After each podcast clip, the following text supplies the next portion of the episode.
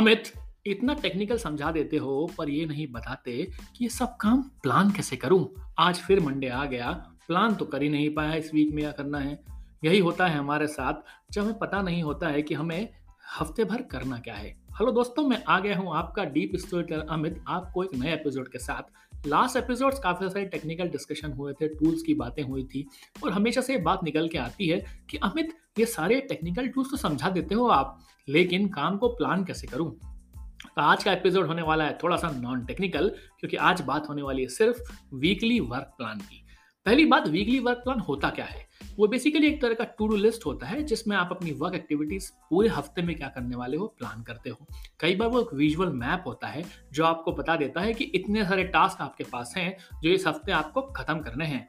वैसे भी इन प्लान को प्रोएक्टिवली करने के लिए आपके पास वीकली प्लान तो होना ही चाहिए। अब बात आती है कि इस वीकली प्लान को बनाए कैसे, और इसके बेनिफिट्स क्या हैं? सबसे पहले इसके बेनिफिट की बात करते हैं। सबसे इंपॉर्टेंट चीज़ होती है it enhanced work life balance पहला सूत्र। मतलब अगर आपके पास में वर्क प्लान नहीं है तो आप बहुत सारे टास्क एक साथ करते जाएँगे। कभी इस टास्क पे कूदे, कभी उस टास्क पे कूदे।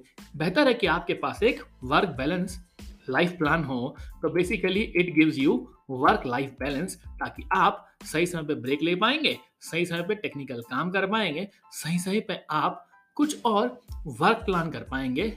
दिन भर में हफ़्ते भर क्या प्लान करेंगे? ऐसा नहीं कि कहीं ना कहीं घूमते रहेंगे। सेकेंड आती है वर्क फ्लो की बारी। इट शुड बी स्टडी मतलब आपके पास में प्रॉपरली चैनल होना चाहिए प्लान होना चाहिए कि इस वर्क को हम किस तरीके से करने वाले हैं। अगर हमारे पास वर्क प्लान नहीं है तो हम नेक्स्ट डे क्या करेंगे? कुछ प्लानिंग ही नहीं है। तो वर्क फ्लो स्टेडी रखना भी बहुत ज़रूरी है और इसी से होता है आपका वर्क प्लान प्रॉपरली फिर बात आती है एफिशिएंसी की। सबसे बड़ा कंप्लेंट सब लोग करते हैं कि यार, हमारे पास टास्क तो बहुत सारे हैं, लेकिन एफिशिएंटली हो ही नहीं पा रहे क्योंकि अल्टीमेटली हमें बिना वर्क प्लान के कोई काम करेंगे तो हम प्रायोरिटाइज नहीं कर पाएँगे किसी टास्क को। और प्रायोरिटाइज नहीं कर पाएँगे तो एफिशिएंटली वो खत्म भी नहीं होंगे। और जैसे ही फ्राइडे आ जाएगा, फिर से हम जब बैक साइड देखेंगे कि हमने क्या किया वीक पूरे वीक को रिव्यू करेंगे तो भी हमारे हाथ में कुछ नहीं आएगा। इसलिए हमें एफिशिएंसी को भी इंक्रीज करने का प्लान करना पड़ता है। अब बात आती है कि इसे बनाने के लिए क्या क्या फैक्टर्स लगेंगे। सबसे इंपॉर्टेंट है आपको ऑब्जेक्टिव बताना चाहिए। Means you should determine your main objective means what are the targets how you are going to finish them by end of the day और end of the week basically आप हफ़्ते भर में कैसे खत्म करने जाएँगे?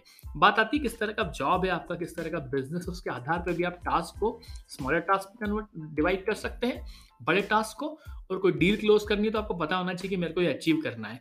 पहला बात हो जाएगी आपको मेन ऑब्जेक्टिव्स को समझना।